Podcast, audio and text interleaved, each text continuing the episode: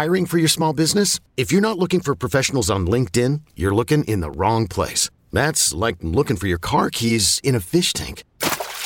LinkedIn helps you hire professionals you can't find anywhere else, even those who aren't actively searching for a new job but might be open to the perfect role. In a given month, over 70% of LinkedIn users don't even visit other leading job sites. So start looking in the right place. With LinkedIn, you can hire professionals like a professional. Post your free job on linkedin.com slash recommend today. Campside Media. This episode includes discussion of sexual abuse, and it is also not appropriate for children. When I was 17, I was sent to one of the m- most prominent, well known, and successful modeling agencies in Paris. I was sent there from Australia, and I was told by my agent, and my mother was told, that um, in order to keep me safe, I would be placed inside the home of the owner of the agency. That seemed great. Oh, wow. A, it seemed, wow, she's so special. She's going to be staying with the owner, and yes, she'll be safe. He'll keep an eye on her. well, when I got to Paris, Jean Luc, the founder and owner, was away. So I actually had two weeks in his, you know, incredible apartment without him. And the night he got back from wherever he had been, he called me into his room and he was sitting there um, in his bedroom chopping lines of co- chopping cocaine. Um, he was on a banquette and it was very lush and sumptuous. He did have good taste, I'll give him that. And anyway, and he said, You know, Zoe, one of these days we are going to have to have sex together. Never forgot it. I have never forgot it. And then he looked right at me and pushed the plate of cocaine towards me. It was just such a shocking, discombobulating moment. And I didn't know what to do. And so, as is so often the case when you're shocked, you try to sort of laugh it off. My brain was thinking, what do I do? What do I do? Do I make him happy? Do I make him laugh? Do I run out of the room? Do I do the drugs? What, what do I do? And so I did a line of coke with him. And there was another girl in the apartment. She was from Hawaii. She was American. She was younger than me. And we were sharing that shitty little weird room with these weird.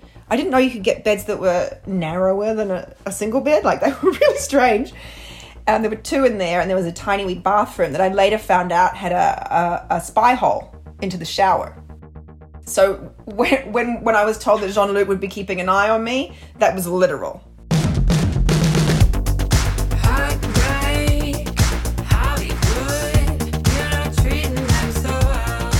This is Fallen Angel. I'm Justine Harmon. And I'm Vanessa Grigoriadis. Episode 4 Money and Meat. Break your spell? Heartbreak, Hollywood. You could say that the early to mid 90s were something of a transitional period, both for Victoria's Secret and the modeling business at large. You could also say that it was the era during which some of the fashion industry's darkest forces converged. We talked a lot last time about the connection between Jeffrey Epstein and Les Wexner, and the way Epstein pretended to be a model scout for Victoria's Secret. A man was presenting himself as a recruiter of Victoria's Secret models. I asked her the name of the man, if she knew the name. Yes, she said Jeffrey Epstein. Epstein wasn't really casting for Victoria's Secret. L. Brand specifically denies that he ever worked for the company. He was just after models. Beyond Victoria's Secret and the L Brands universe, there were too few checks and balances on a business fueled by young women, but ruled by middle aged men. The models were often sent abroad as teenagers. They needed money. They didn't have cell phones. Things fell through the cracks, and the cracks were wide, perhaps intentionally so. In order to understand how the power dynamic between models and the male gatekeepers at brands like Victoria's Secret may have come unhinged, you have to get a better understanding of what the global culture was like. You have to get a sense for guys like Jean Luc Brunel. Outside of Victoria's Secret, Jean Luc was actually one of the most powerful players in the modeling business. Brunel, whom I would describe as a raven haired Willem Dafoe, was the founder and owner of several agencies. His first agency in Paris was a big deal, and Brunel claimed he discovered major talent like supermodels Milla Jovovich and Christy Turlington, though their representatives have denied this. It wasn't considered all that strange that teenage girls were living at Brunel's apartment, minutes away from the best shops on the Champs Elysees. Even Christy Turlington, who met Jean Luc when she was 14, sometimes spent the night. Staying there was nicer than some hotels, she later told the Washington Post, and I considered it a perk. So when Zoe Brock was 17, she moved away from her family in Sydney, Australia, to live and work with Brunel in Paris. It wasn't anything out of the ordinary. Young models who had found success in their hometowns often relocated to European fashion hubs like Paris and Milan. In 1988, 60 Minutes even did a segment on it. They are girls as young as 15 and 16, recruited by talent scouts or sent by their local modeling agencies because Europe has more fashion houses and magazines, and it's easier to get that first big break there than in New York. Back in the 80s and 90s, these living arrangements were part of the gig. It was customary for a group of girls from all over the world to share cramped quarters called model apartments which are still around today, by the way. The modeling agencies also own apartments all around Paris. Which According to 60 Minutes, agencies would rent out apartments to their teenage clients and then bill them a sizable upcharge. And each girl paying a lot of rent. Being invited to stay with Jean Luc Brunel, the founder of one of the most prominent agencies in Paris, no brainer. What, you have like a duffel bag and like you flew? I flew from Australia, from Melbourne and um, no, I had a nice suitcase. My mum was a fashion designer, so we were sort of, you know, we were in the fashion industry and we thought that we were, you know, pretty street smart people. But now, here she was, 17 years old, nearly 10,000 miles from her mom, high on cocaine and on high alert he took me and the other girl out that night and we all went to a club. And i just remember being very guarded um, pretending to be having fun but like paying real close attention to what, whatever was going on. You know nothing happened that night. The next couple of days i managed to like really avoid him. And you know i think he could tell that he was just not going to get anywhere. And so a couple of days after that i was told you're, not allowed to stay in the apartment anymore and you're being moved. And there's no way that was a coincidence. No, absolutely not. The problem was if I, I was being thrown out of the apartment, I wasn't able to keep an eye on the other girl who was there either. More after the break.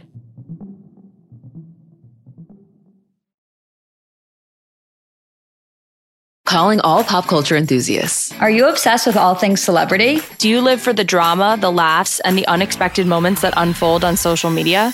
Then you're going to want to tune in to the Comments by Celebs podcast. Join us three times a week as we deep dive into every aspect of pop culture. Whether it's dissecting the latest trends or just chatting about your favorite celebs, Comments by Celebs has you covered. We have new episodes out every week. Follow and listen to Comments by Celebs on the free Odyssey app or wherever you get your podcasts. Hi, this is Amy Poehler here to tell you about a new improvised show from Paper Kite Podcasts, the team that brought you Say More with Dr. Sheila. Check out our new parody podcast, Women Talking About Murder. It's a show about women talking about murder. Every episode features special guests, twists, turns, and the mystery of a missing co host.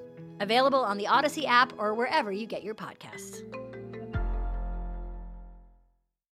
Zoe Brock went on to find success as a model, mostly in Italy. She walked the runway for brands like Gucci, Vivienne Westwood, and Giorgio Armani. But she says her night with Jean Luc Brunel changed how she sees the world around her. It felt to her like it was all a game, a game where men hunted girls like her for sport. And guess who else was playing? Jeffrey Epstein. According to one of Epstein's victims, Virginia Giuffre, Epstein told her that he'd slept with over 1,000 of Brunel's girls.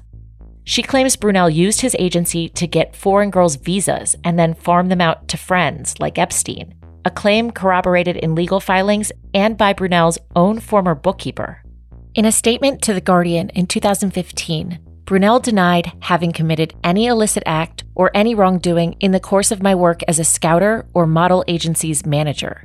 We also reached out to representatives for Brunel, but didn't hear back, and he is no longer associated with any modeling agencies.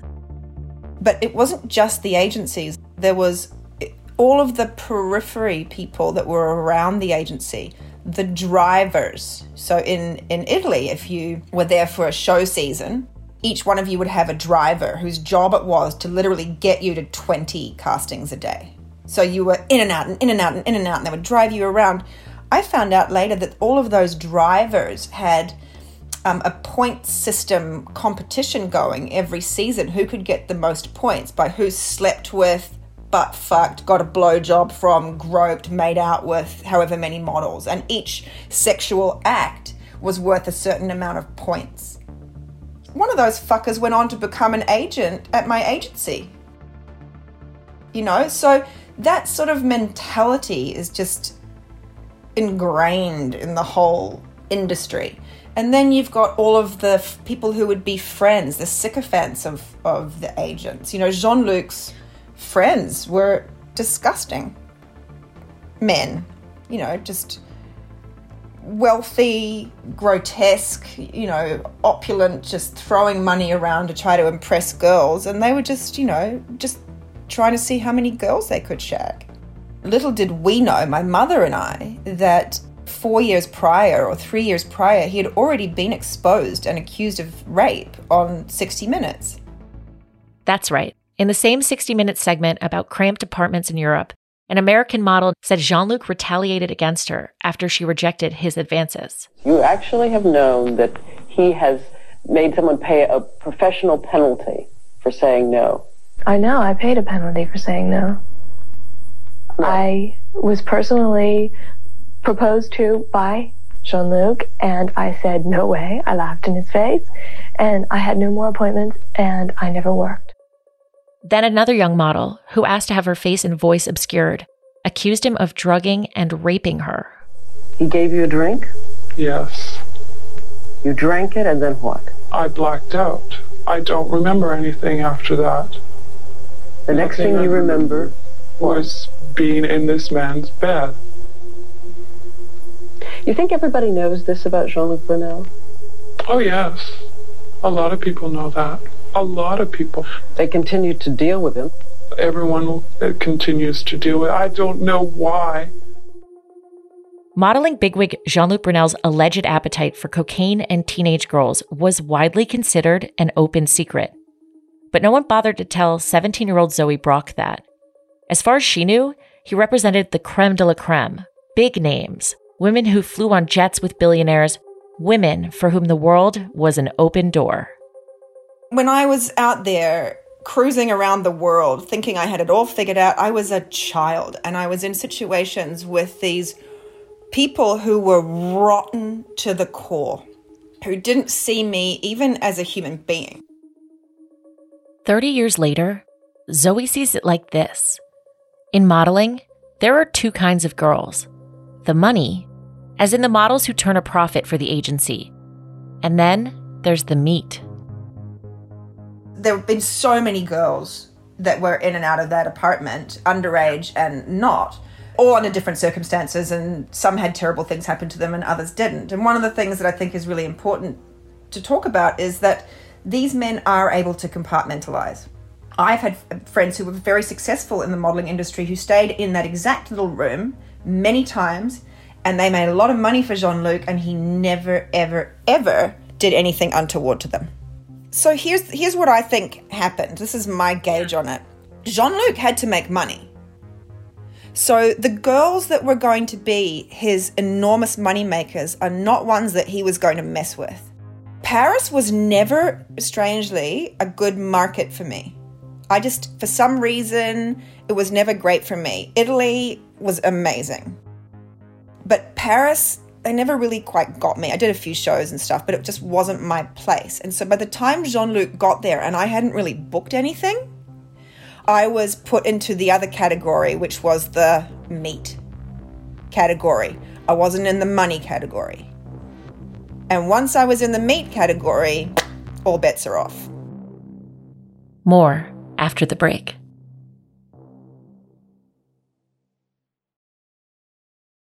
Throughout her years as a professional model, Zoe Brock went on to find herself alone in Harvey Weinstein's hotel room at a European film festival, and later on a bus full of models on its way to Donald Trump's house.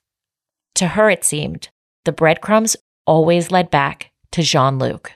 When I got sent to Miami and I was with this agency, you know, this is the agency that then pressured me for days to go to a party at Mar a Lago because Trump was paying this agency that was owned by Jean Luc money to bus a, a, whole, like literally a busload of girls. Underage and not, I wasn't. I was 24 at that point. But like, I was one of the oldest on that bus. You know, a whole busload of girls who were so excited to be there. I did not want to be there at all. And when we got there, they made sure that we looked obviously like the girls, and we all had these red and white striped wristbands put on us, plastic wristbands. So you couldn't drink, or just to no, designate? just so, just so that we were designated.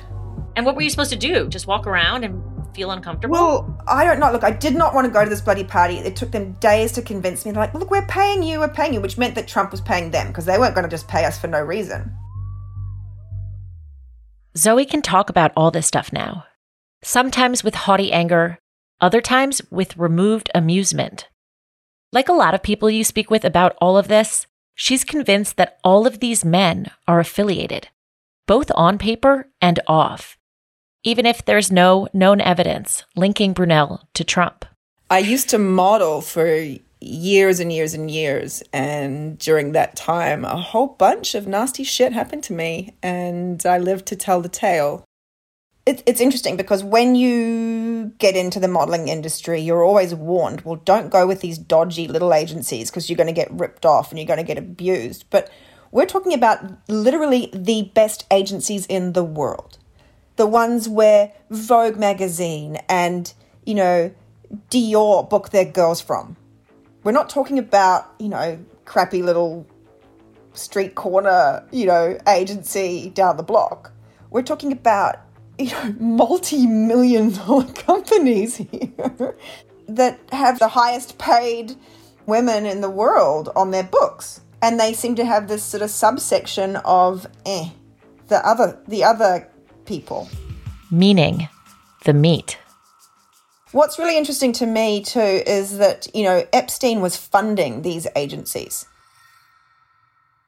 The name Jean Luc Brunel, Jean Luc, or JLB, appears 25 times in flight logs for Epstein's private plane, headed to destinations where he owned homes, including New York, Paris, Palm Beach, and the Virgin Islands. And by the early 2000s, according to the Miami Herald, Epstein had given Jean-Luc 2 million bucks to help him open yet another modeling agency. Old school message pads with cryptic phone messages from Brunel would later be found in Epstein's townhouse. He just did a good one. 18 years. She spoke to me and said, I love Jeffrey. He has a teacher to teach you to speak Russian. She is two times eight years old. Not blonde. Lessons are free, and you can have first today if you call. If you didn't catch that, Jean Luc was using code there. Two times eight was his way of telling Epstein that the teacher he was sending Epstein to learn Russian from was 16.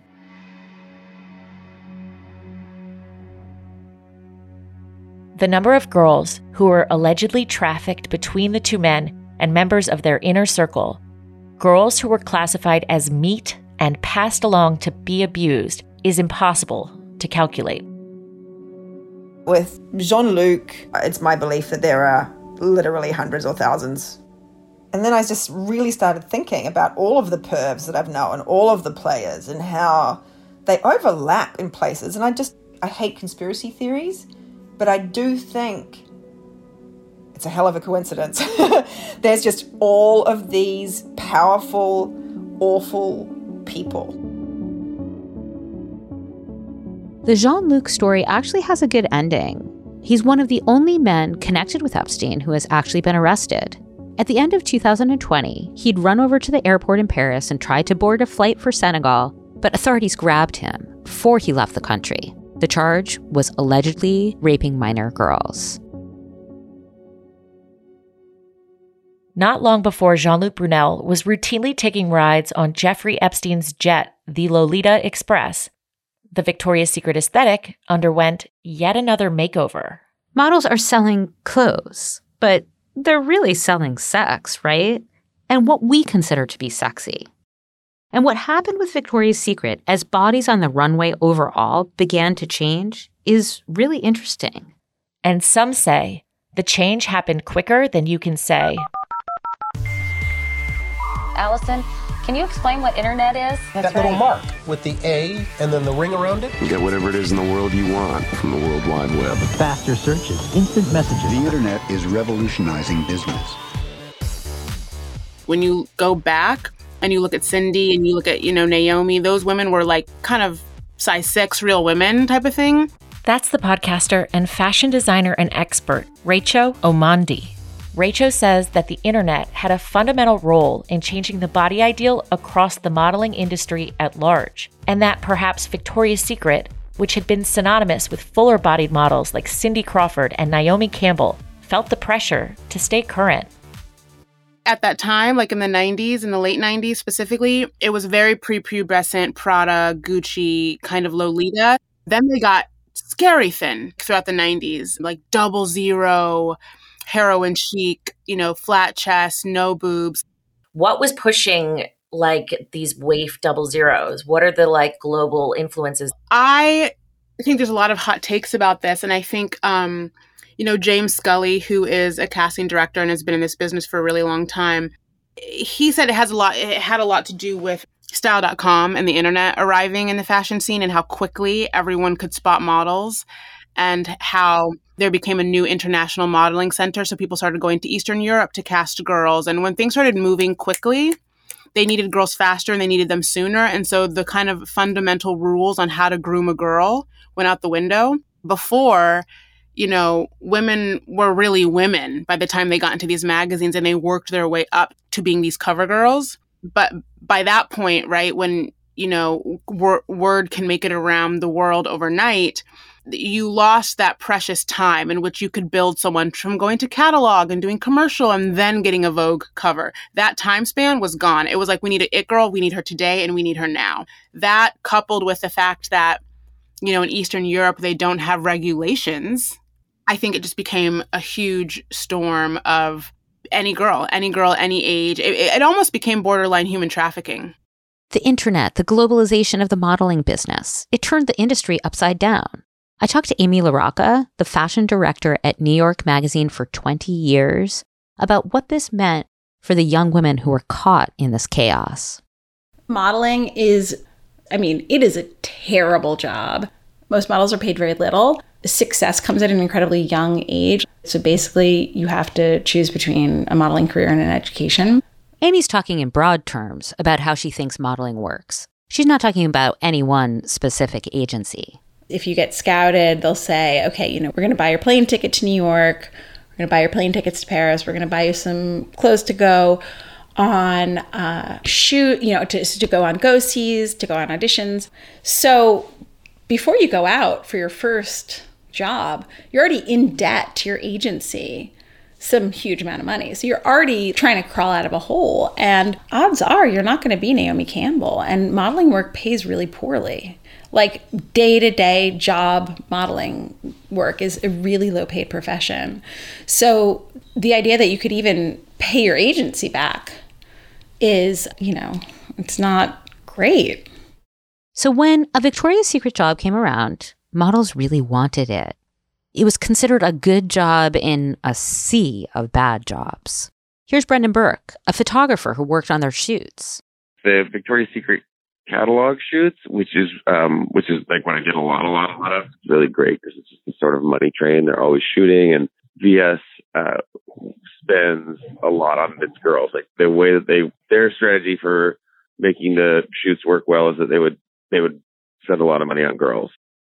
they weren't spending the most money on photographers or locations or sets or hair makeup. I mean, it was like they would divert a lot of their production resources to spending money on, on getting better, higher quality girls. My experience on the Victoria's Secret shoots was that the power dynamic that, you know, you hear about in a lot of the Me Too sorts of things wasn't the same. Um, where there's like a, you know, some kind of like photographer that's the gatekeeper to shoots and fame and fortune. And then there's, you know, sort of like a needy model or like a model who's looking to get her foot in the door. And the photographer is able to take advantage of this power disparity to force their will on the girl or to get her to do something she doesn't want to do. My experience with Victoria's Secret was actually not that, at least at the level where I was working because they were tending to hire these sort of like middling photographers or, you know, or good photographers, but they were getting very good girls and the girls did not need the photographers as much as they did in the, you know, the classic Me Too trope that you hear about. Victoria's Secret, that's where a model could go from meat to money, from vulnerable to untouchable. The lion's share of my VS catalog jobs were with these kind of like um, middling photographer who, you know, I'm sure given the opportunity would have been, you know, a true to form kind of like sleazy Me Too dude. But he, you know, he had nothing to offer these models. These models were all above him, and he really had no leverage on the models.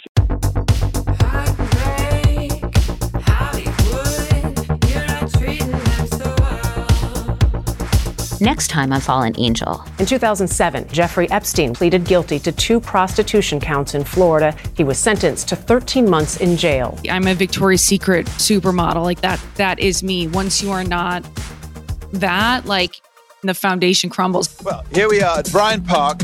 We're in New York City. Security is tight, and so are the girls.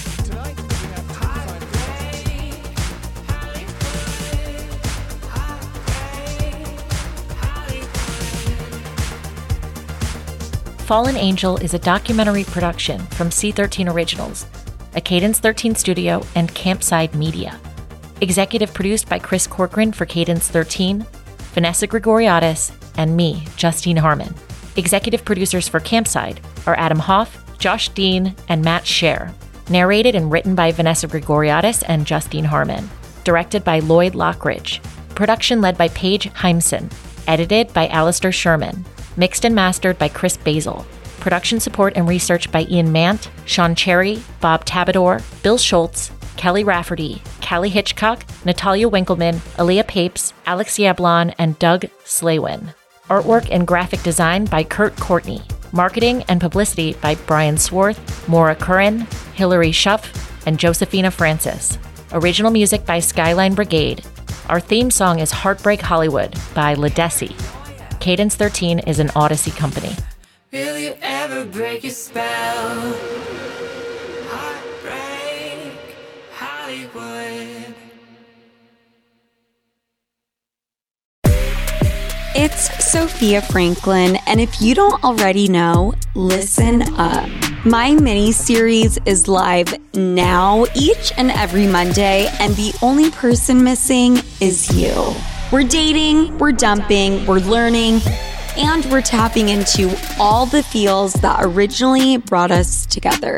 Listen and follow Sophia with an F on the Odyssey app or wherever you get your podcasts.